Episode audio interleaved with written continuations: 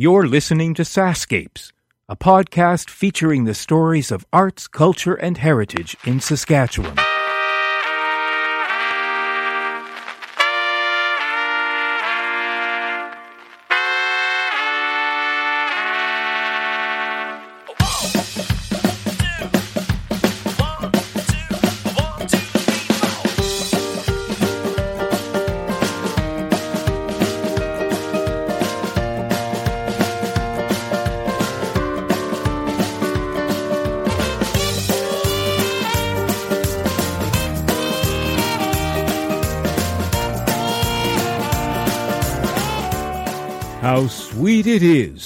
No more fitting a title could there be for this episode. I'm Kevin Power, and words can't convey how excited I was when I first made contact with my guest, Gladys McCarthy. I was fascinated by her story and her entrepreneurial savvy. Gladys is a chocolatier, and for the past 30 years she has been perfecting the art of handmade chocolates. Her company, Glad's Chocolates, has earned a reputation throughout Saskatchewan, and the word of mouth advertising alone is a testament to the quality of her work. And there is so much more to Gladys, as you'll see. I joined her on her farm, which has a wonderful history of its own. You'll hear the sounds of birds chirping and the sounds of my taste buds dancing as I get a tour of the studio where Glad's chocolates are created. And speaking of dancing, wait till you hear what happens in the Red Barn. And before I said goodbye, Gladys had one more surprise to show me. In another barn, Gladys had her father's original snow plane. I'd never seen anything like it, with a giant propeller at one end and a small enclosed seating area and two very large skis. It looked like a sort of time machine. And when she was little, Glad's dad would often drive, or should I say fly, her to school on snow days.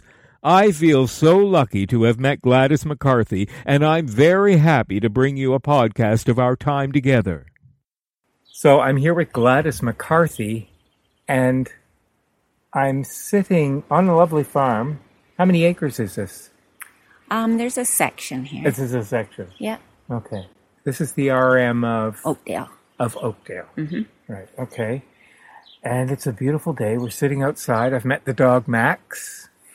And uh, how long have you been out here? You mentioned that you were in Saskatoon before, but how long are you here? Um, I moved back here in 97, 97. 1997. Yeah, so I actually grew up on this farm, Oh, and then I was many different places in my life, and my last my last chocolate business was in Saskatoon. so you grew up on this very farm. In this is a family farm. yeah, there's nobody living on it Mm-hmm. since my mom moved to Kindersley, which was in '88, and that's um, you know that's when I opened a shop in Saskatoon. Before that, I had a shop in Salt Spring Island. So Did you? yeah, Well, all right. Since we're let's let's keep it on the farm here for a second. So, where would your house have been when you grew up here? um, beside this one, oh, beside it. yeah. So in the lawn there, there's a little dip, and that's where the older house was. This one was built in about 63 in there, 63, 64. So the older farmhouse has actually moved to Smiley, and it's still there, and somebody's living in it. They moved the whole house. Mm-hmm. Wow, that happens often. It does. Wow. Houses moving down the road. It amazes me how houses are able to move themselves. I know, especially a real, an older one, you know. Right. Uh, but Right. yeah, it worked. And my a German family in Smiley bought it. She just loved it. I Wow. remember that. Yeah. So Wow. So where'd you play when you grew up here? Everywhere. Everywhere, everywhere. We had wonderful poplars along the laneway. They were good climbing, and Right.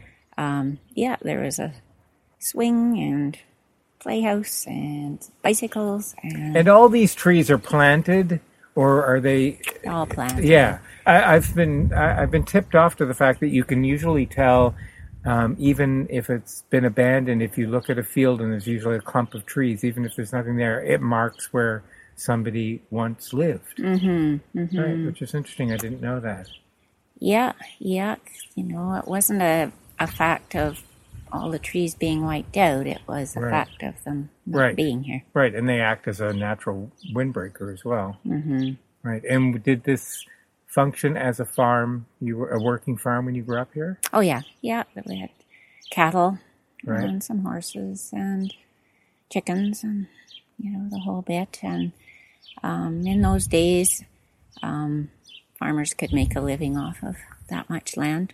Dad actually had a section and a half, and then in the last couple of years, we sold a half section. But yeah, it was definitely enough land, and um, When you say farmers could make a living because it's harder now, with that, yeah, yeah, yeah. you pretty much have to have a huge piece Yeah. of land. To, Yeah, just the way it's sort of pushed towards huge. A Yeah. small farmer, smaller farmers need a certain amount in order to keep surviving. I don't know. There's all sorts of ins and outs with that, It's a tough life, but it is a lot harder for a small farmer. right?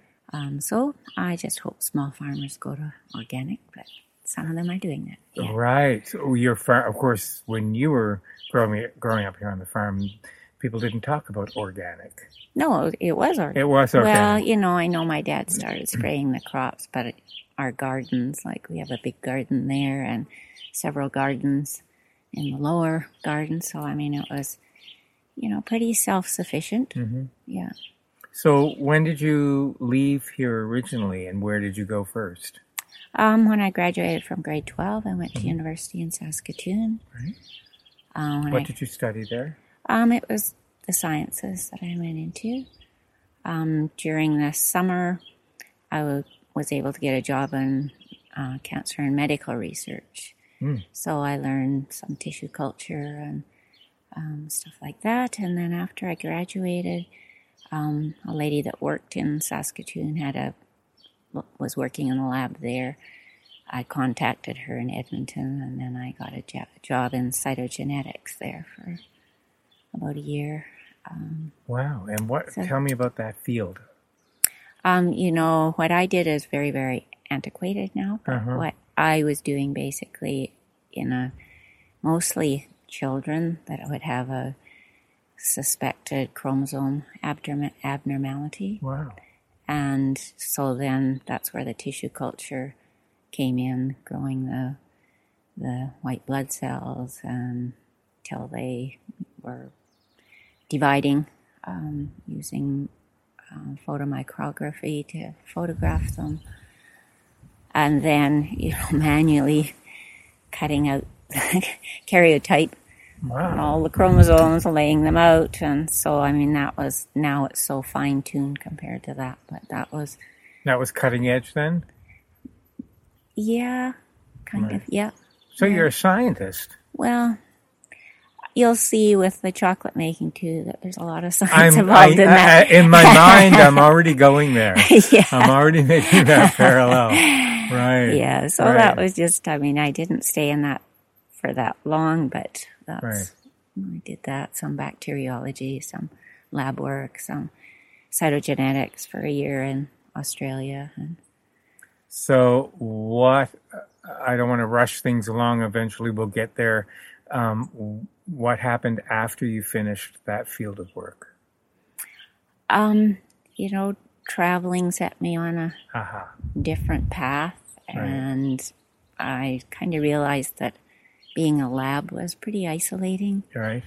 Um, so I didn't take, and I would have had to probably do more um, schooling to really do more than just the, you know, the routine lab work that I was Yeah. doing. Um, then I decided I needed to do some other things, so just waitressing stuff like that, so I Right. could ski and whatever. I where where was all this happening? That was in Jasper Oh, when right, I came right. back. Right. Um, yeah, then I met the fellow that I ended up marrying, Uh-huh. and he was an entrepreneur. So if you don't want to have two hours of stories, I won't tell you about all the many, many businesses we had. Oh, so you ventured into many things. Yeah. Many, m- any of them successful before the one where you're at now? Tell me some of the more amusing things that you really thought, oh, this is going to take off. Uh, you know, it was And you, being the the the stoic partner, said, "All right, dear." something like that.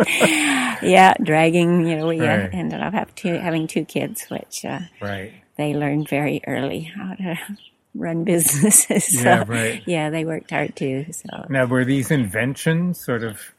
um, not so much like, uh, you know, I'll run through it quickly. You could stop me. That's okay. um, our first one probably was at Alberta Beach outside of Edmonton. Uh huh. and we bought a miniature golf course that Uh-huh. it had been closed for a while. So we fixed it up and had trampolines and stuff. And so then after that one, we had a business in Edmonton um, delivering uh, fast food products to hotels, um, popcorn and snack foods and stuff like that. Um, then there was a three year contract with Elk Island National Parks that we had the concessions there. Um, we did some fairs um, with our popcorn and candy floss and stuff, selling garbage to unsuspecting kids. Killing kids kindly with cotton I know. I believe I did that. Right. Um, All right. The kind of a funny one was sort of in between there and uh, um, there was my husband and his friend had been to las vegas and seen these shoe shine stands that Uh-huh. were um, you know popular in hotels and so um, You started a shoe shine business. he built this beautiful shoe shine stand. His partner, or his yeah, his buddy was a carpenter for in one of the hotels in Edmonton. When I had to shine shoes, 'cause- You were not only making these things happen, you were having to do it. oh yeah, def- Oh, definitely. I And mean, you're thinking, "So- uh, a lab doesn't sound too bad right about That's now. right. ah, so anyway, so did that for a when did this glorious chocolate business come? When was the light shone on that idea? okay, that was on Salt Spring Island. Okay. So um, we had rented a place out there. That was during Elk Island days, and so we had the winters off. And uh, we had rented a, a place on Salt Spring Island. Neither of us had lived on the coast before and kind of wanted to. So um, there was an ad in the Edmonton paper that a couple wanted to go south and somebody to look after their house. So that was our first bit on Salt Spring Island. And then when we finished our contract with at Elk Island, we decided we'd go out and see if we could make a living there. So it started as uh, just a ice cream candy shop. We had lots of imported British sweets, and we had chocolates in from Vancouver. Um, and at that time, it was sort of the blossoming of the more refined chocolates, more of a mm-hmm. European chocolate. Mm-hmm. And so, luckily, we had some expertise from. There was an old gentleman, Mr. Baines, that had been in the chocolate business for a very long time, and he was very helpful. Mm-hmm. And we got in some equipment for tempering the chocolate, and sort of lots of trial and error, and with some help, um, started making chocolate, and gradually having them look well enough that we could put them in the cabinet and not buy quite as many from Vancouver. So that was kind of the start of it. Plus, you had a fairly isolated market there in Salt Spring. Um, you know, lots of people in the summer, fairly Right, quiet in the sure, winter. yeah. Because at that time there was like six thousand, I think, residents on the island, Mm-hmm. which I don't know what it is now. At least tripled, probably. Yeah. But uh, yeah, it was fairly quiet. Also, a stopping place for the yachts that came up from the states through the channel, and they would stop in Salt Spring Island and stock up on liquor and chocolates and whatever else they needed. Right. Um, and then we did some selling, you know, at Christmas and occasions, um, busy chocolate occasions in Victoria too. We did a bit of that. So So that one felt right out of all of the business ventures. that, one was- that was probably the, yeah, Yeah. yeah. And we were, we sold it an expo year. So, um, yeah, that was a, a more long lasting and Right. um, good adventure. But you're so you were self-taught as a as a chocolatier. Pretty much. Yeah. Yeah. Yeah. Yeah. What was the Can you remember the first big? I mean, tempering chocolate. Even I know is a fine science. Did you have many disasters in that trial and error period? Yeah. Yeah. Yeah, so there are probably so many that I don't remember Right. all of them. And of course, you had to do dreaded taste tests. That was the worst. oh, the sure. worst it must have been.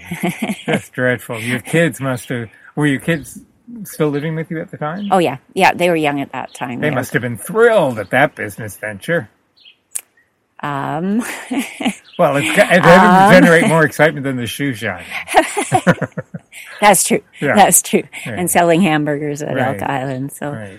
yeah, and they enjoyed the school on Salt Spring Island. So Mm-hmm. yeah, they, but they had to work as well. So if you would ask them if they enjoyed that time, they would probably think about the time they had to work. Maybe. Oh, right, right. Um, But you know, maybe as they get older, they'll think of more of the good things. And you know, life is not a plan you make usually. Nope. So uh, we we're going to come back here for a visit Mm-hmm. after we had sold the farm or the sold our chocolate business, Mm-hmm. and my dad suddenly died. Mm. That was sort of the changing factor there. So um, you know, we spent a year here, opened the business in Saskatoon. So the business in Saskatoon was mine, and I had it for nine years. During the last couple years that I had the shop, I'm thinking, you know, how can I make an income? What can I do? Uh, my mom in Kindersley, I'd come and visit her. We were still, you know, growing a garden here. My cousin and her husband were trying to keep up the yard when nobody was here, and uh, thought it's such a beautiful farm. Somebody should live here, but I need an income. So, sort of during those two years, I thought, you know, maybe I can make chocolate there and be a wholesaler. So, I had the health inspector come out and told him what I had in mind. And he said, Yeah, these are a few changes you have to make, and call me when you're ready. I'll give you an inspection. So I came, I came back here. Then eventually I had more outlets for my chocolate once I was doing wholesales. Now it's interesting because in many ways you did go back to a lab environment, a solitary lab environment, I know right? the big thing was that I could regulate my own time a lot better. Right. busy seasons for sure, you know, Mm-hmm. pretty committed to doing stuff every day. But, you know, if I knew my kids were coming home, then I could make ahead and then have a week with them or whatever. So, Mm-hmm. yeah, that certainly was liberated of a lot of, a lot of my time. So, yeah, that's right. It's kind of a lab, but Yeah. but it probably is a testament to the fact that you enjoy uh, sort of a, a solitary work environment versus, um, you know, a big office kind of. Yeah, yeah. And in Saskatoon, I had wonderful employees, so um, that was easier too. Than Are you on your own here, or do you have employees? um, I, I make, I do all the making and everything. Yeah. But when in a busy season like before Christmas, it gets very busy. Then I have friends in Kindersley that will come and help me, you know, unload the trays and package and stuff like that. So, you know, so basically on my own, but call in help when I need it. Can we visit the lab? We can do that. Great.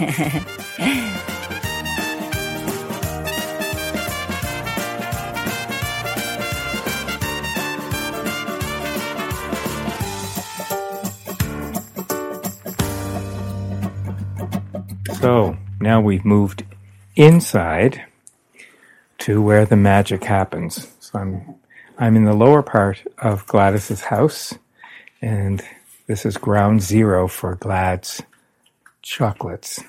So in a in a season, how many chocolates would you estimate that you sell?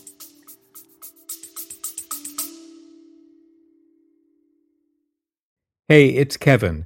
I hope you're enjoying the episode so far. Just a quick reminder that the SaskScapes podcast is available for free on your favorite podcast app or you can stream it from your browser. Check out the show notes for the link. On the SaskScapes homepage, you'll notice something new under the logo called SaskScapes Plus. You can't miss it. There's a big button saying support with a heart icon next to it. I'd love it if you could click on that button and help keep this podcast series going. When SaskScapes launched in May 2014, it was the first podcast in the province celebrating arts, culture, and heritage. In fact, you'd have been pretty hard pressed to find any Saskatchewan podcasts. So I'd like to think that we paved the way. It's been because of your support that this podcast is now in its ninth year. Okay, that's it. Enjoy the rest of the episode. Um, you know, my estimation comes from this little box here. So all the little cups that the chocolates go in, and I usually use one case of that in year, which has 25,000 little cups. Wow. So, And how many of those boxes are, are going out, say, in a month? you know, some some accounts just get the chocolate in bulk. Right? and then other ones I'm package up in gift boxes. So again, monthly it's hard to say because the fall season is the busiest when people get back to their regular jobs in September and then it sort of builds up momentum until Christmas. So that's the busiest season. And, you know, all the Valentine's Day, Mother's Day, all those. Um, and then I get orders for weddings and conferences and Right. and this is just not local. How far are your sh- chocolates being shipped? Well, right now it's just um, Kindersley and Saskatoon. I have outlets. Um, for quite a while, I was supplying a place in Regina, and actually, everybody that I, pretty much that I supply to have contacted me and asked for my chocolate. So I really Oh, good. have not done any marketing since I Word of came here. mouth. Word of mouth, and and eating of mouth. Right. Well, that that brings to mind this question: When you're working around chocolate, do you eventually just get sick of the the smell, the just everything about chocolate, or or have you seen the movie Chocolat? oh yes, Yes. that's a good one. so you know how you feel at the end of that movie, or how I felt. I mean, you you you see chocolate in a very sensual, very very uh, meaningful way. Do you have a separation from chocolate after a while? Oh yeah. But while I'm making it, definitely I'm tasting and Right. eating and it's because it's, you know, not a not like you're baking and you've got that sweet sugar smell. Yeah. Like I don't smell chocolate anymore. Right, right. Um and um yeah, it's not I don't use extra sugar in my Mm-hmm. chocolates. So, I mean, there is sugar in the chocolates that I buy from like the bulk chocolate, but I don't, I'm not adding any extra except for the caramels. I cook those. So Right. it's not um, overwhelming as far as feeling sick of it, but I, when I'm finished with it, I'm not interested in eating Right, chocolate right, for sure. Right. Yeah. So it comes first as bulk chocolate, Yeah. and then when does the tempering process happen? All right. So So I'm going to show you. This is, that's how I get the chocolate in 50 Okay. pound cases. all right. So there's five 10, ta- 10 pound blocks of chocolate that are ready to eat. Okay. So that's a semi-sweet chocolate. I use 70%, a 52%. percent Mm-hmm. Those are the dark ones. I do a milk chocolate and a white chocolate. So seventy percent is the darkest you go. Yeah.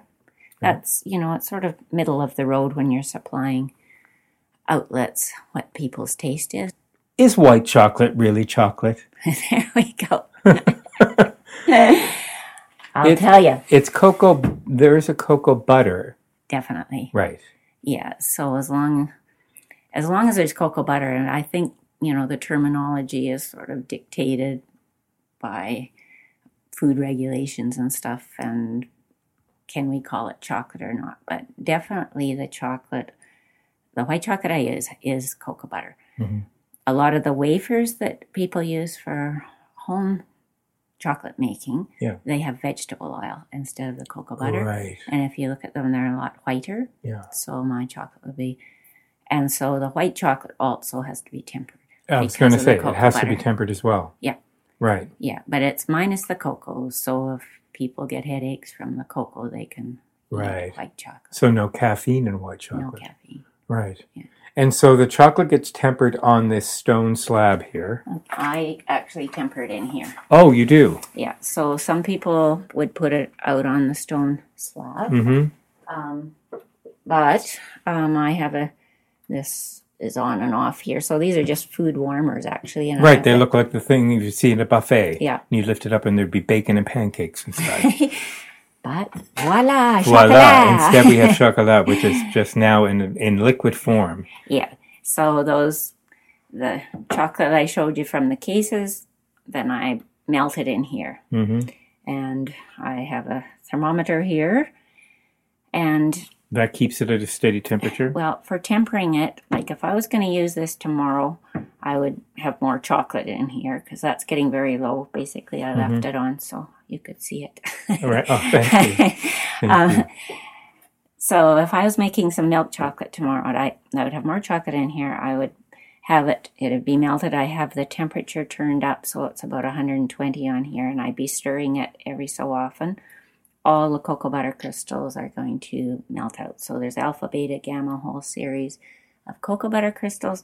There's only one that's stable. Here comes the scientist again. Here's the scientist. So then at nighttime, I will turn it off. Also, the day before, I'm making the centers that I want to dip in the milk chocolate. So it drops down to, um, you know, about 80. Well, I keep switching back and forth here because I had to change my thermometer from centigrade. Oh, 80, right. about 85. So we're on Fahrenheit right now with this thermometer. And then for milk chocolate, I would bring it up to a certain temperature. For the dark chocolate, and not quite the same temperature, a little bit warmer for the dark chocolate. Right. And there's a danger point in both temperatures where the chocolate can separate. Is there? Is that what it's called when? the- Okay, you gotta wait. Okay. All right. I'm jumping the gun. I'm jumping the gun only because as I'm looking at it, I think, oh, that's what mine didn't look like. Okay, for sure you don't want any water in chocolate. right. Chocolate doesn't like Right. water. Which is why when you put it on a double boiler, you got to make sure water doesn't splash in the chocolate. yeah, and you don't want to get it too hot Right. because it'll be a lost cause if you get it too hot. Uh huh. I've experienced that. okay.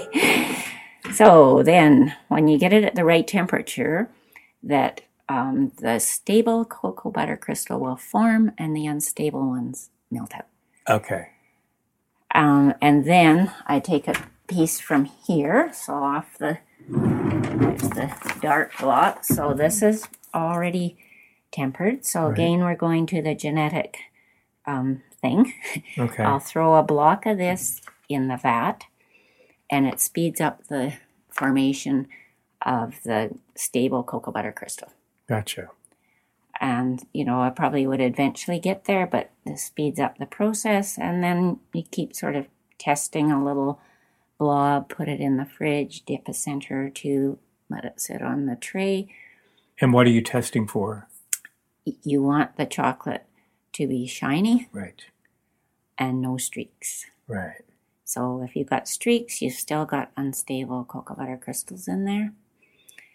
And, you know, if you just do a little blob of chocolate when it sets up, and then you also break it if it has a nice snap, it's Mhm. ready. So the texture is not going to be the same if you don't have all stable cocoa butter crystals. Right. And then if you do dip a bunch of centers, the oxygen, the air will get in, and the centers will dry out a lot quicker. Right.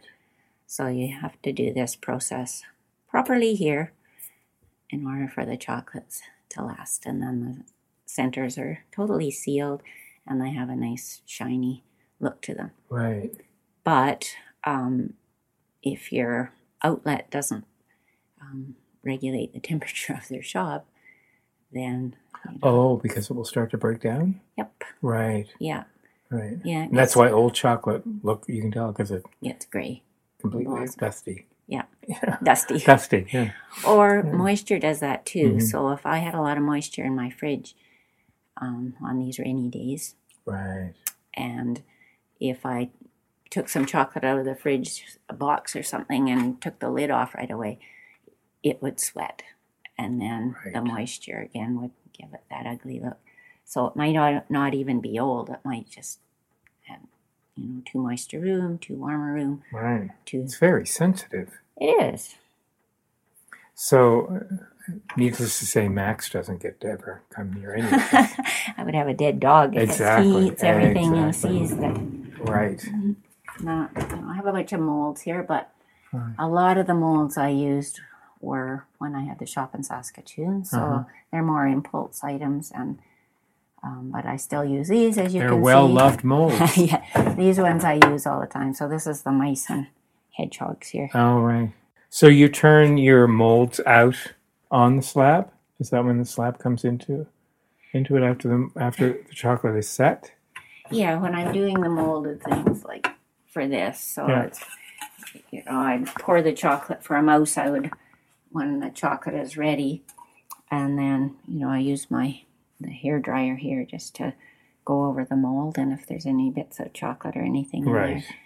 Um, so then when I do the the layer of chocolate, and I'll empty it out in there, hmm and then but also use this to shake Right. it down and to Right. scrape off edges and stuff. So Right.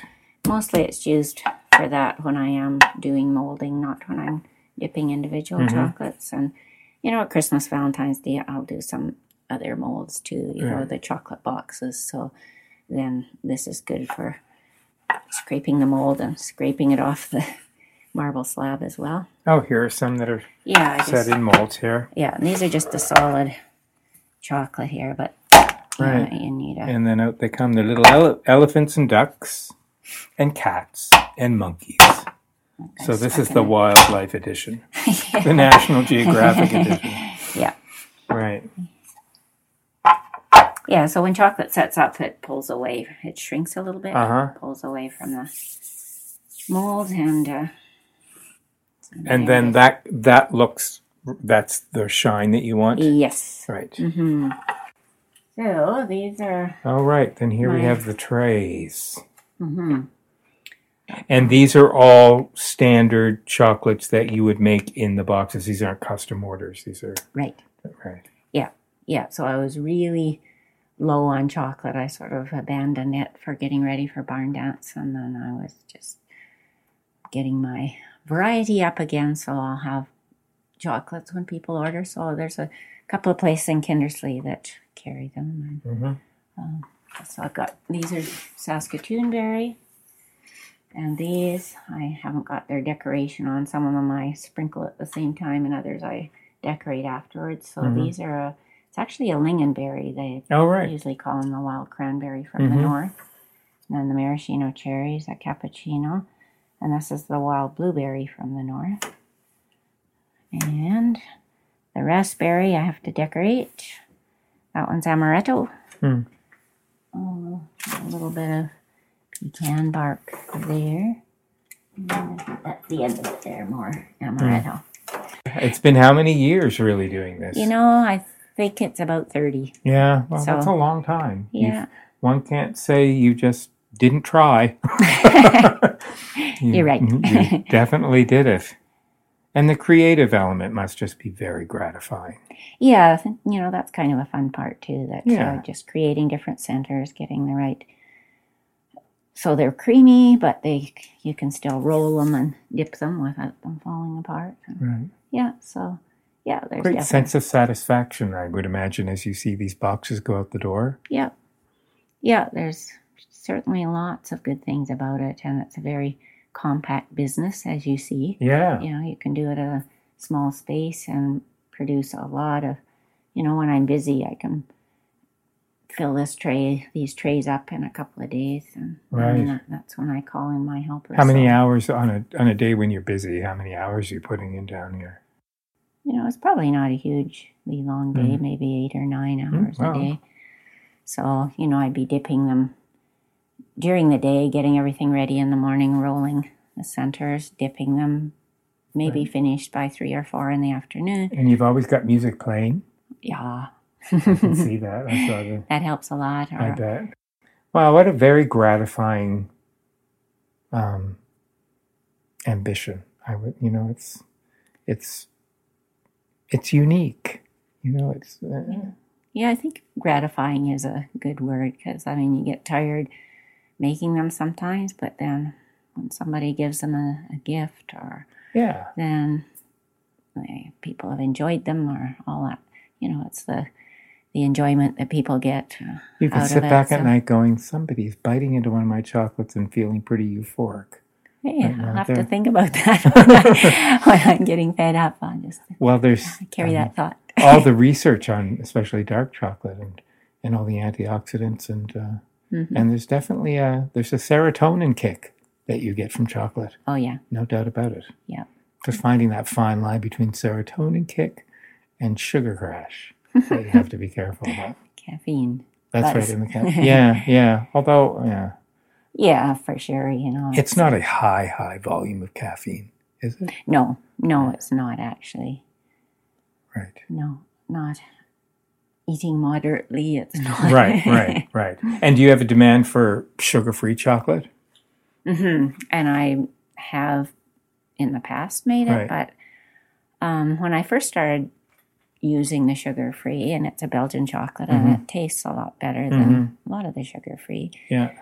And at that time, it was hard to convince people that it was actually sugar free because it tasted Is good. this a sweet? What was it?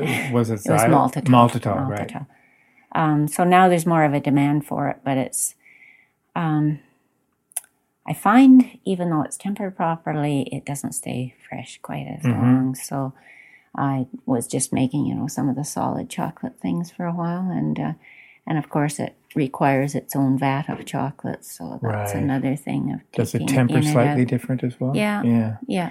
Yeah. Sugar definitely has a unique quality. Mhm. Straight sugar that that can't be replicated in the, Yeah. in the artificial. Yeah, the maltitol makes it when it's in the vat, it almost looks kind of pudding-like. Mm. know, Well, it's a sugar alcohol um, derivative. Right. Who's this picture here? Well, that's my brother in the Oh. olden days. I mean, Right.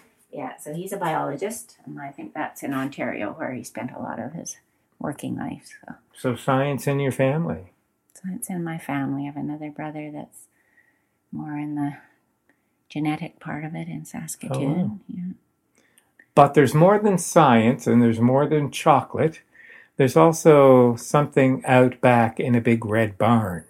Which we shall go and Okay, check out. let's check out that now.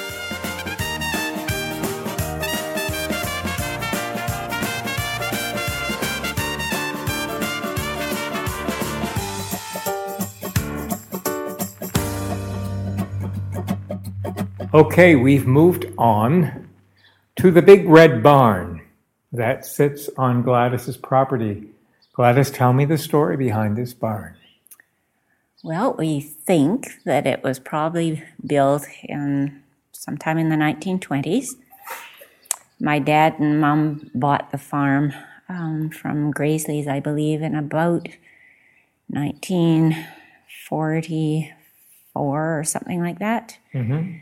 Um, and of course, my dad used it as a barn with the, as a usual barn would be used. But then in about, you know, when dad died in 1987, and after that, the foundation was starting to crumble, but my mom was still living here on the farm. Well, actually, she had moved into Kindersley, but she was still urging someone to fix the barn up because she said it's so much part of the yard. We need it to be fixed up. So my cousin's husband finally orchestrated a bunch of contractors to do it. So they lifted this whole barn up off its foundation, redid the bottom part and the foundation, and lowered it back down again. And as the different workers were here doing what they needed to do, and they were saying, this is turning out so nice, you better have a barn dance. So, um, so uh, this part here, there's a new floor put on. That's the only difference. It's still the same cathedral ceiling and everything. Um, and, you know, things have changed a bit. I mean, the hay was on this side, and Dad had used this side for chop for the critters. And it's a bank barn. So it's on the side of a hill. Right. And uh, so when people walk in this part, they think it's the bottom of the barn, but we just like there's just a few steps here, but this is actually the loft, and then we can. Oh. Mm-hmm. So what's below? You have to come down and see. Oh, how exciting. you slowly reveal these little gems. I love it. So when is it called the barn raising when they don't they have barn raising parties? Uh, barn raising, yeah, in the olden days when, Yeah. and the, you know, the workers that were, um, you know, working on this one to get it back in shape, they were just astounded at, you know, how they built this in the olden days without all the fancy equipment they have now. So, So tell me about these dances that you have. They happen yearly? yeah, we've been having one in June every year. We just had number 10. And it's basically a community gathering. So it's kind of word of mouth, non alcoholic. Um, there used to be always, like, just in this community at Driver, which is a little ways away, there was the school, and they'd have June picnics and community gatherings. And then in the last years, nothing was happening, and the school was, of course, kind of abandoned, and um, birds getting into it. So these pews came from there because of the school was then used as a church. And so we moved the pews here and continue to have the community gathering in June. So some of the same people, but you know, community extends because people have friends and family that are all over the place now. So basically, it, that's what it is. And do you have a band come in? yes, live band. Where does the band come from? we the right touch um, they have members from Eston and Eatonia and Flaxcombe and we've had a live band also from Dodsland Plenty area so there's lots of musicians around here but the right touch uh, Brian Swan grew up not so far from here Oh. and he played music since his high school days so that was our first contact but if they're not available there's definitely quite a few musical people in the area And how many people do you have show up? anywhere between 70 and 100 I bet it's packed. and depends That's on the so year and the weather and but it's all you know little kids and grandmas they're all here eleanor smith comes out oh, right. Yes, she mentioned that she came out. I bet you have people saying, have more. Yes. Have more than just one a year. oh yeah yeah and it would be nice but it's it's a lot of work getting sure. ready and it's hard to find the right time of year like june is really busy but then people disappear in july and august on their holidays and then harvest comes along so it's but i think whenever we had it there'd be enough people to come and enjoy so- Right. this little adorable airplane that I'm standing beside here is um, a, something you used to ride on when you were a kid. Yeah, I can remember sitting in it. I must have been about two or three, I'm not sure. And because, you know, it's really hard to pedal a little thing like that on the mm-hmm. dirt, but I can remember imagining that I was flying all over the place in it. That's And then my brother took it and he painted it up again, so it was getting a bit rusty because it left outside. But yeah, it's a neat little. it's so thing. great. And lo and behold, my son is a pilot, so who knew? Of course, right. yeah, you always wish your son chose a profession that was a little more grounded. Just really, He's probably more grounded than anybody because he has a better perspective seeing how right, small and unimportant we are up there. right. that's that's a fascinating philosophy. There's another another discussion in and of itself. Yeah. The philosophy of flying, the insignificant we. yes. Well, that's wonderful. I'm going to come back and grab a photo of that. So let's see what this Okay. basement ha- has in store. Wow. So those is- are the stalls for the cattle that just kind right. of got dumped out there. You're right, it's quite deceiving. You would think that you were all on one level in it. Yeah.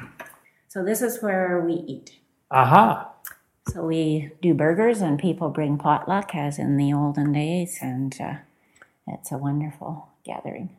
How fun. I'll have to come back in June. I have to wait over, a, well, have to wait a year now. A year. How could I do that?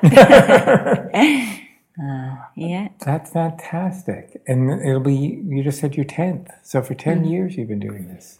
Unbelievable. Yeah, my this is when my mom had her 90th birthday and she said, "No, I don't mm. want any party." And then finally she said, "Well, maybe we could have something in the barn." So that was still June. Her birthday wasn't in June, but she was out to enjoy the barn there. Look at that photo of the barn at nighttime. Yeah. And then that particular year my family from Larange entertained. How great. You're quite the lady. I have to say, you've had a very interesting life. I guess I have. And you and we walk by a, a drum set and I said, Who plays the drums? And you say, I do. With and what's this percussion group?